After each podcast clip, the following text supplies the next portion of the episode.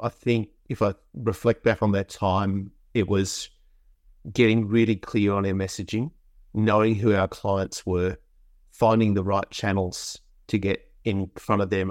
I really applied a lot of that financial discipline around trimming the business so it was pretty lean in terms of uh, its cost structures. So then the, the profit was insane. And I mean, we we were kind of well above benchmark for other businesses. So in terms of our financial performance, and probably the third element was really just building the right team and making sure they were really trained and equipped. Welcome to the More Clients, Less Effort podcast, where we provide expert insights and strategies to turbocharge your business growth. I'm your host, Tim Hyde, and in this series, we'll unpack the secrets, proven systems, and the sales and marketing strategies used by successful business owners to attract, convert, and keep A class clients on autopilot. Whether you're a seasoned entrepreneur looking to scale your customer acquisition or a budding startup owner looking to crack the code on attracting the right clients, you've come to the right place. Join us on this journey to building a thriving business that leaves a lasting impact. Now, let's get started.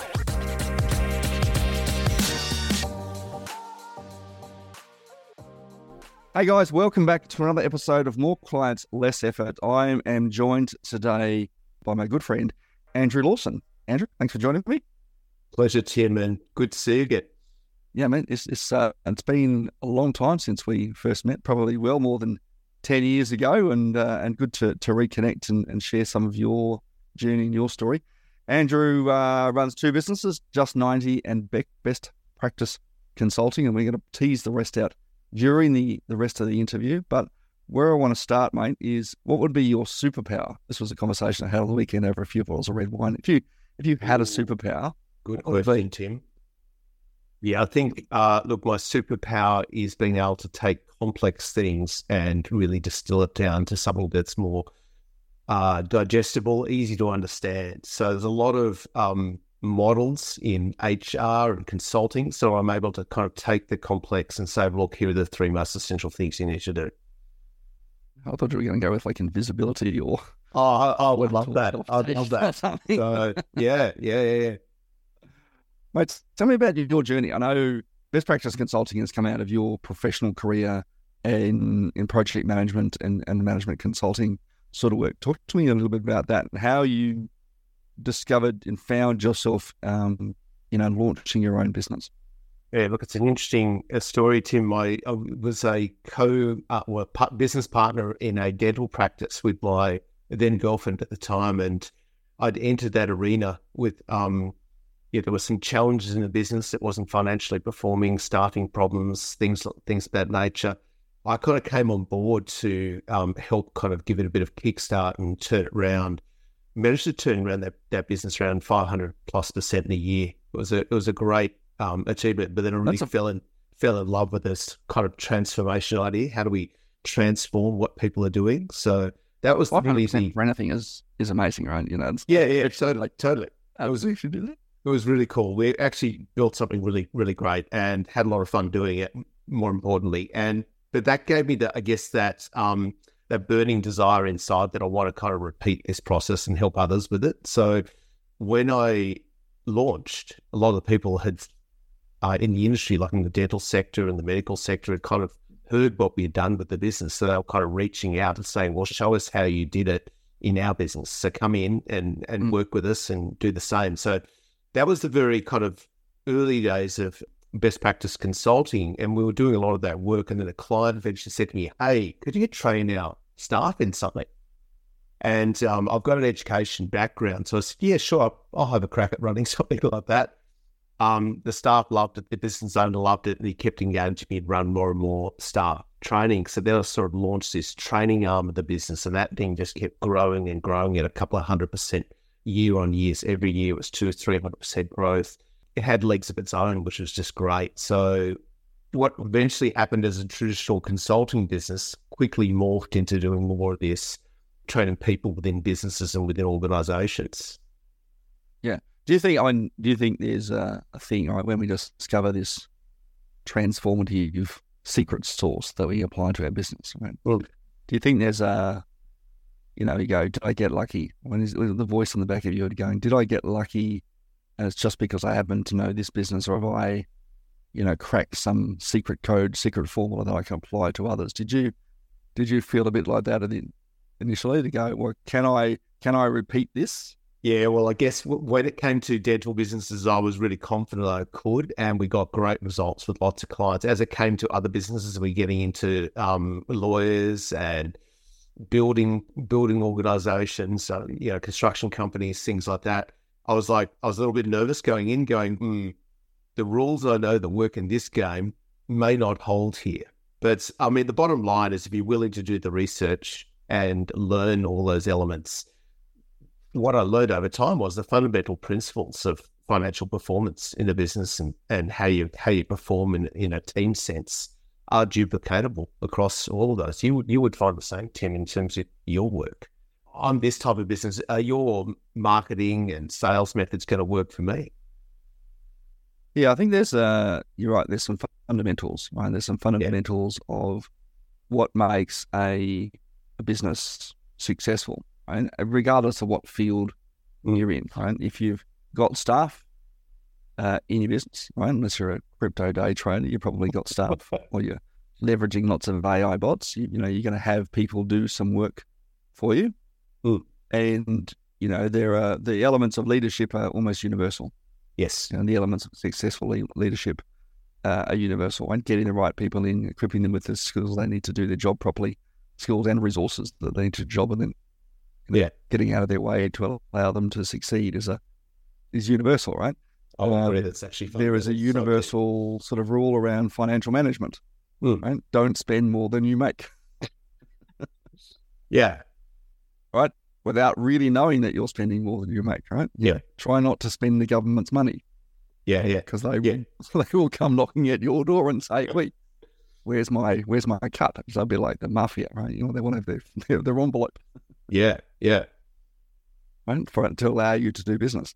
There's this there are some fundamentals, and I think the same for marketing. There are some fundamentals of marketing, regardless of what tool or tactic that you use, because there's always going to be a new tool or tactic.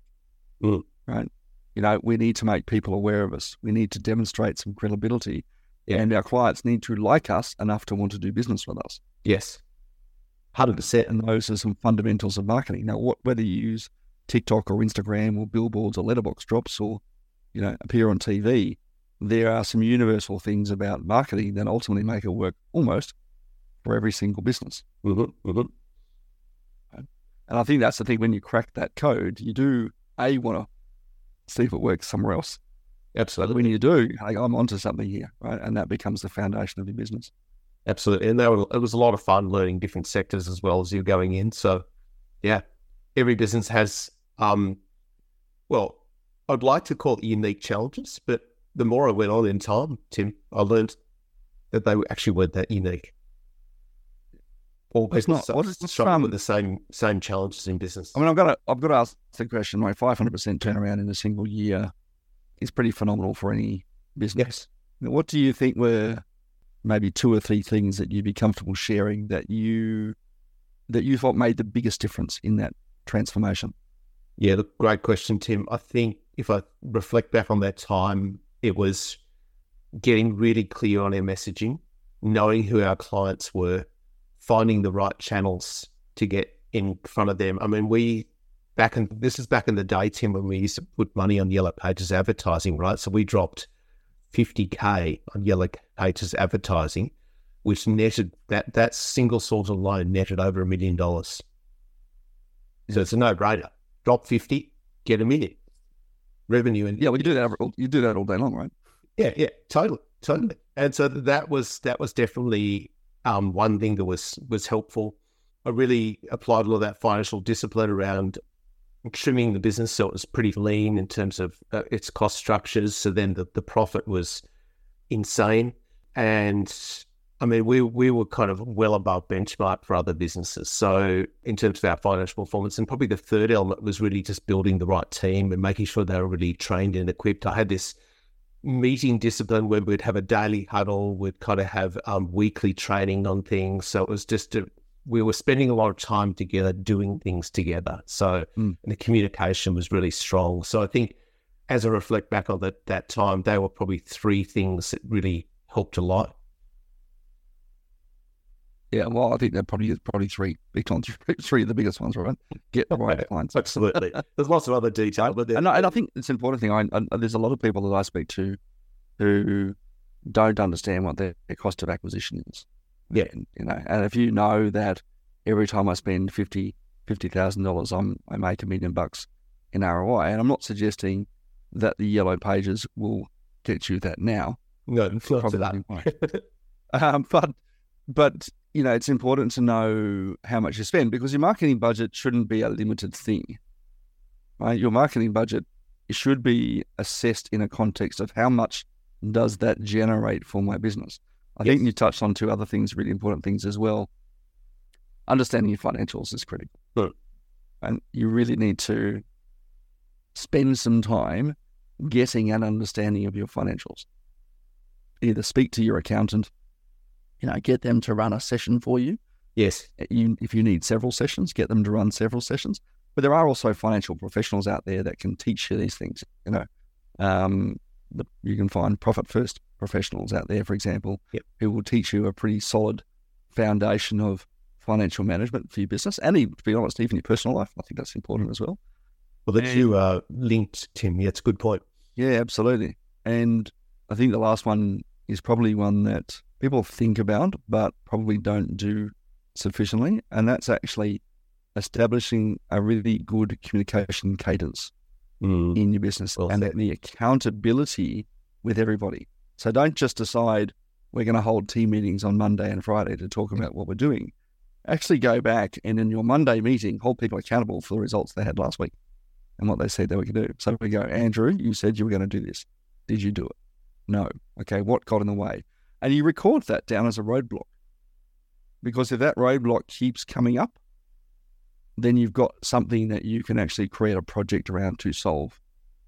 100%, Tim. So important. You're eliminating those roadblocks and problems. Yeah.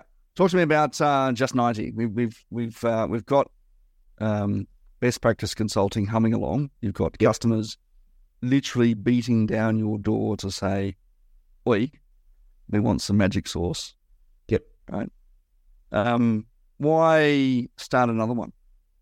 Look, it's an interesting story, Tim. I guess uh, I got that entrepreneurial spirit deep down. That's definitely a factor, right? I was kind of um, best practice consulting is a mature business. It, um, as you said, it ticks ticks along. It's got momentum, momentum of its own. I largely do not need to drive it at all, apart from responding to inquiries um, in a prompt, prompt manner, right? So I had this, um, I guess, yearning desire to kind of launch something different, but that's the kind of short version. If I kind of backtrack a little bit, there's a bit of a story to it. So mm. in best practice consulting, COVID 19 hits, we had a what was um, record forward bookings for that for that year. Um, I remember on Thursday and Friday, all the clients rang and cancelled, and they were just ringing up saying, well, look, the nation's going into lockdown. We've got to cancel our face to face training. And literally six months, I've never seen so much work cancelled in such a short period. But no one had. No one had experienced anything like it, right? So, had a bit of red wine over the weekend, Tim, reflective thinking as we do. And you know what? I kind of hit the phones on the Monday and Tuesday, just saying, you know what? You're not going to cancel. Here's what we're going to do. We're going to redesign for free and we're going to run it on any platform you want. I kind of had this thought in the back of my mind. Once I'd done that, I could probably do something with the product. It just wasn't fully formed yet, but there was this idea. Fast forward a bit of time, our kind of conversion from face to face trading to digital trading, um, running virtual trading events for people have been wildly successful, getting great feedback from people. I mean, we, it was a steep learning curve as well. We hadn't really ventured much into that world. So we were kind of always learning and applying and testing and all that sort of stuff.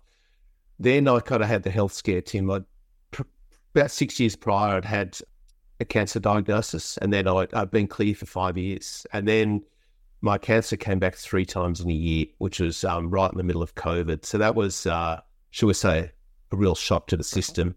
Definitely a challenge that's going to rock your world, no matter who you are. And yeah, that that caused me to go through a process of really thinking deeply about, well, I need to make some changes in my life. So I actually trimmed back best practice consulting to just focus on, um, rather than focusing on a much broader array of services, I trimmed that right, right back. I only focus on really three of the services we offer. Um, and there's others in the team that do that, do the rest. I then thought, well, I need to create a different paradigm for myself. I need to launch um, Just 90 I bought a company name um, and I had some digital product that was ready to go. So I just set up this this company and thought I'd, I'd push the boat out of the harbour and see how we went. So I'm really trying to get in front of other trainers, L and D professionals, HR people around the world who want to, um, I guess, save time on designing training courses. Which you're either in two camps. It comes out you either love love doing that, or you or you're frustrated by doing that. Frustrated in the sense that it takes time, you can't charge really what you're worth about. And I also surveyed trainers, right? 50% of trainers don't even charge for that service. It's wild. I, I, I was almost fell off my chair. I was like, what? You don't charge for design? So, you know, the, the, the thing is, you're right though, a lot of people don't charge for their quotes, design, yeah, you know, initial consultations. And I don't know why that is. I think we're, you know, largely afraid of of doing so, but it also knocks out all tie kickers as well. Well, it's a loss leader straight off the bat, so you got to really, really make it make that up financially later on. You you either got. I will do. I think I'm going to do an episode. I'm, I'm going to do a, a an episode on how much it actually costs you to give discounts or give free product away, particularly particularly uh, where it costs you something, right? You know, giving yeah. the ebook away, that's you know, that's very leverageable. But giving time away, yeah, discounting, that's um it's a remarkable impact on the profitability. Yeah. Yeah. Look, I've read some good articles on that, and that's really what it does. So you think I'm giving a 10% discount on the top line. What's that really worth when it comes to profit? That's that's the right positioning, Tim. I think that's a really great way to look at it. No, we're, look, we're in business to make profit. I want to drill into just 90 a bit more, Aaron, because I know the consulting business has a fairly traditional funnel, right? You, yeah people approach you, or you know, you've got auto inquiry response, you know, meet and greet. You know, you do a bit of a consultation, and then you, you know, give people a proposal. Yeah. But you're doing some, I guess, interesting things with um, just ninety that I want to draw some attention to um, in a bit more. Talk to me about what you're using with things like Fiverr and Hotjar, and what those tools are yep. to understand how to optimize customer behavior, you know, through that site. Yeah. So Hotjar is a free tool. A friend of mine um, put me onto that, and I'm very grateful for the suggestion. So you install that, and what it does is um, give you a heat map um, of how far people are reading on your site. Heat map in terms of where they're clicking. So, for example, if there's a photo on your site, um, they will sometimes click on the photo. But if you don't have a link there, that's giving you a hint that they probably are testing to see if that's actually, um, you know, a link to somewhere else. So then you can drop drop the link in behind that, and that becomes something you can do. The other thing that's really good is it also screen records every visitor to your site. So um, as your traffic grows, you've got less less and less time to go through all of them. So you kind of uh, become a bit selective, but it's a fascinating exercise, Tim, in seeing how far people read down the page, seeing um, oh, did they click the call to action button, and then yeah, what did they do beyond that? So I, I find that stuff really, really interesting. So I, I, think I'd recommend Hotjar to people if they're wanting to understand client behavior. Have you come across it yourself, Tim? I have. There's a few, there's a few others in the market that do very similar things. Like Kissmetrics is another one that does some similar stuff. Um, I want to expand on that just, um, you know, for our listeners' benefit, right? Um, the eye tends to, people actually, people don't realize this, but the, the way their mouse moves around the screen tends to follow the eye, right? So, you know how you might have had a, a newspaper and you run your finger along under the words to track it? You know, unconsciously, a lot of people do the same thing with their mouse, right? We'll actually track the text with our, our mouse. And that's where we tend to look, right? The Yes. You know, the mouse follows where we where we're looking on the screen. And by recording that, not necessarily on individual basis, right? So one user, and if you don't have many visitors to your site, the kind of data is less less relevant. But if you've got hundreds of visitors to your site, if not thousands or or tens of thousands of visitors to your site. You know, doing that heat mapping, understanding what's the typical behavior, where do people click?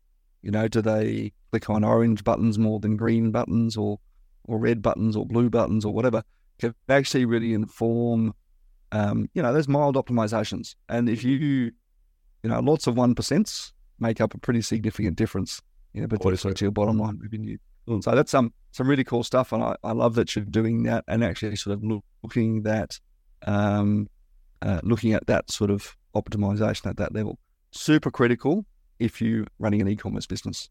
Absolutely. Oh, look, it's it's helped me get inside the customer's head a bit more, and I've watched people, as you said, tracking on screen they actually read line by line like this. You see the mouse moving.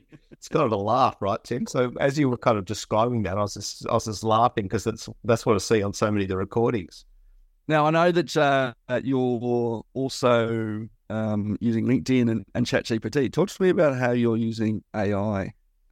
AI, yeah. So look, I do um, regular posting on LinkedIn. It's a great source to get in front of um, potential target clients. And so I use Chat ChatGPT to kind of brainstorm ideas for for posts. Um, the more rules you put in to ChatGPT, the better it performs. So if I, I think if I wind the clock back to when I was first starting to use it six or seven months ago um, to generate some of these posts to now, I'm a lot more structured. I've got a basically a short list of about 10 rules that I kind of use and um, that really helps guide the constraints which LinkedIn operates within. So that's really helped, I guess, shaped shape the text element of what, what I'm doing there. So for me, it it based on the commands you give it, it's able to produce something quicker than I could ever write it. So for me, automatically, it's time saving.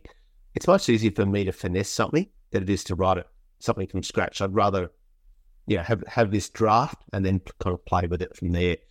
So most of my LinkedIn posts, I'm sure a lot of people would would um, share this thought as well, are fundamentally AI driven, um, with a bit of you know human touch over the top, just to kind of um, shape that and finish that. Okay. So that's fundamentally how I'm doing that. So time. Okay, so time saving. Have you noticed anecdotally um, that the response to the you know AI Foundation content is actually bringing you better clients or more clients as a result? I wouldn't say it brings better.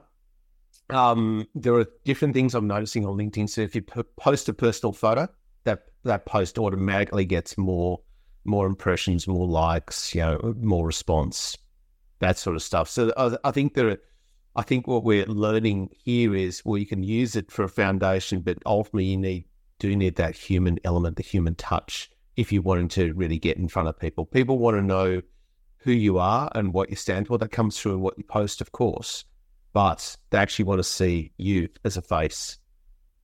You, are so true. I, I touched on this earlier. If you kind of just rewind the podcast about you know ten minutes or so, we've got to think about these things, right? We've got to be visible, so we need to create yeah. content to be visible, right? We've got to be credible, and so yes, you do need to have, um, you know, some expert positioning in the content that you put out there. Yeah. But I think one of the key ones, right? You know, becoming a better expert doesn't suddenly some you know make you uh, more visible, right? Or someone buy from you, right? Really, what people just want is competent. I just need to know that you're competent at what you do. You don't need to be the best in the world. You just need to be competent. I think one of the, the, the biggest things that people miss in their marketing is that we need to be likable and relatable. Hmm. And putting personal content into LinkedIn as, this, as if you would in Facebook. Yep. Right? Is a really powerful tool. Yep. I agree. Really powerful. And we just don't do it enough. I agree. I mean, it always resonates when someone tells a really powerful human story, doesn't it? Yeah, absolutely. Right, love that. Love that. I um, so you touched on Fiverr as well. Did you want me to talk to that one quickly? Yeah, let's just let's just talk about Fiverr. Yeah, so Fiverr, I go to it to just hire ex- expertise around certain things. So if there's a bug on the website, I hire that. But more importantly, where I use the experts is to get feedback on my website. I remember the first guy I ever hired was this Spanish guy, and he goes, "Yeah, I'll do a video review of your website." And so he's on camera, a bit like you are now. he's looking at my website, and he's going, Ooh Oh, I really don't like that. I'll be honest with you. And, and he just was totally unfiltered. And whilst confronting at one level, it's such valuable feedback, right? We need that. And he was saying, look, don't do that. That's never going to resonate. Do this instead. And he's quite, quite, quite an animated guy. I definitely recommend him and would definitely hire him again. So to get access to people like that, um, I think it's really key because what it does is it helps you shape what you do the whole time. Yeah. Is that why you're learning Spanish? no, I'm not learning Spanish for that reason. I can speak to him more fluently now. I'm, i want to walk the Camino in in Spain. Yeah, man, that'd be awesome. That'd be awesome. Yeah, I've decided that uh, I, I put it out there without a super amount of thought in my BNI group last week when I was doing a presentation. I said, you know, some of my personal goals is to learn five languages fluently, and I've wow. decided that Spanish is, is going to be one of them. And I started learning Russian on the weekend. Oh, congrats! Hey Tim, what are you using? Duolingo or something like that? No, actually, well, I've got a Russian friend who taught me two words, but I've now forgotten them, so I need to go back and do it again. My kids at me because I love Duolingo, right? So great tool, great tool. I learned French with Duolingo last year, yeah. so uh, yeah, we need we need the romance languages, don't we? Makes for always, Tim. Always, we can say I, um, things to our, our loved ones that they don't understand. No, no. Sounds good though. I um want to finish up with a couple of quick uh, quick fire questions for you. Um, yeah. What advice would you give to someone who is entering the consulting or coaching field? Good question, Tim. I think consultants are coaching coaches, sorry, uh, there's plenty of them around in the marketplace. So if you're going to enter that arena, probably my number one tip is you need to differentiate. You need to somehow um, be able to display to others that you are different. This is what you're bringing to the table. This is the unique uh, problem uh, or issue that you can help address for them. So it's helping them get away from usually their pain, their fr- frustrations, their challenges. Um, sometimes it's it's it's a towards goal. It could be I want to be more like this, want to have more free time, whatever it happens to be. So whatever your focus is needs to be clear in your messaging, and that needs to resonate with who you're chasing. So that that's probably the top tip I would give. Um, I think the other tips that really hang off that are don't be afraid to venture out. You're not going to get it perfect straight off the bat. Heck, I, I know I haven't. Tim, I'm sure you haven't either. You, you know, part of the entrepreneurial journey is what the heck that didn't work. Um, okay, so what do we got to change up to test it if we can get a better result on that? So a big part of it is that kind of um, let's try something, test what result did we get? No, that one didn't work. Let's tweak it. Did we get a result? Um, throw that out. Let's start again. Let's let's try this approach. So you're always, I think, tinkering and testing. Wouldn't you agree? Yeah, I, without a doubt. I think that's one of the things that, you know, probably more so than anything that we do with our clients is test and measure. Yeah. Right? You know, we'll build a marketing framework to, you know, and scorecard to know not just which is getting me the most likes. You know, does does Facebook get me more likes than than LinkedIn? But tracking all the way through to revenue. Yeah, that's the more important. Because if I get ten thousand likes on Facebook, but that doesn't deliver me any revenue, I don't care about that compared to the three people I connect with on LinkedIn who pay me half a million dollars. Well said, Tim. Those vanity metrics don't matter. It's about dollars. What do you wish everyone understood about your job? About my job, did you say, Tim? Yeah. Hmm. It's a good question. Um, I think the value I can bring to the table or in terms of what right? if, you could, if, if, if, I knew that before they got to you, they'd be like, "Oh, this is awesome." I, I, I know. It's Job easy. Well, as you know, with any anything in sales, is sometimes a bit of an education process in that. So I had someone uh, recently ask me, "Well, I've got a team of internal trainers. Why, why do I need you?" I just said um, three things. Number one, I bring all the latest in terms of bite-sized methodology in terms of learning to the table. I understand all the neuroscience of how we learn, how the brain learns best. And I guess the last point is 20 years in the game. I know what works and what doesn't. So that's really what you're buying. And she goes, Oh, that's pretty clear. Yeah. Done. Tick. Wait. Next. To uh, what do you think the world is going to look like in 50 years? In 50 years. Yeah. Gosh, very different, Tim.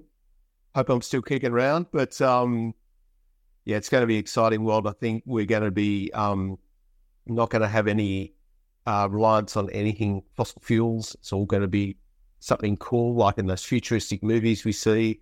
Uh, tech's going to be like wildly different, even even to what it is right now. Um, so yeah, I wonder what our jobs in the future will be like. Like, what are we going to be doing? It's just going to be. It's just, um, I guess, yeah. To think about that is um, mind blowing. where, where, what are the possibilities? Where will the new entrepreneurs come from? Right. So, all those sorts of things. Yeah, I, I, uh, I'm slightly picturing either a uh, you know a Skynet scenario or a uh, you know, that did come to mind, Tim. Or WALL-E, where we'll all be like incredibly fat, drinking Slurpees and going around in floating chairs while you know AI assistants and robots do everything for yeah, us. Yeah, yeah, yeah. Funny, funny. Is that what you pictured, Tim? Oh, I, I definitely, I definitely picture, I definitely picture, you know, this this um, congruence of artificial intelligence, you know, or augmented intelligence and um, robotics. I think that'll be uh, increasingly, you know, commonplace. And you know, as as assistants for our life, right? As humans, we're very good at trying to make things easy for ourselves. You know, that's yeah. that's our fundamental driver. Make things easier so I can have a, you know, survival advantage over my competition. Yeah, and we want to. We have a innate drive um, to you know conquer our environments, and and that all, you know, that's both a good and bad thing. Mm. You know, sometimes, yes. as we've discovered with, uh, you know, with our rampant use of fossil fuels, um, it comes with side effects, and there'll be some side effects of, of, of our drive that we won't necessarily anticipate. But I agree too. It'll be some exciting times, either way. Right. Yep. Lastly, where can we find you online and connect?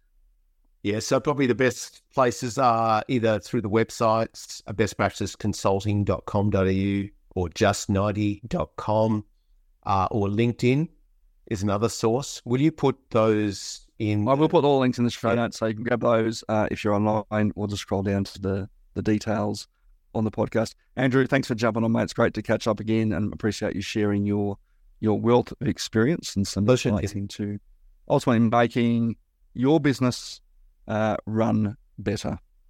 Thanks again for joining us on More Clients, Less Effort. If you liked today's episode, please like, share, subscribe, and all those good things. And we'll see you on another episode real soon. Take care. Awesome.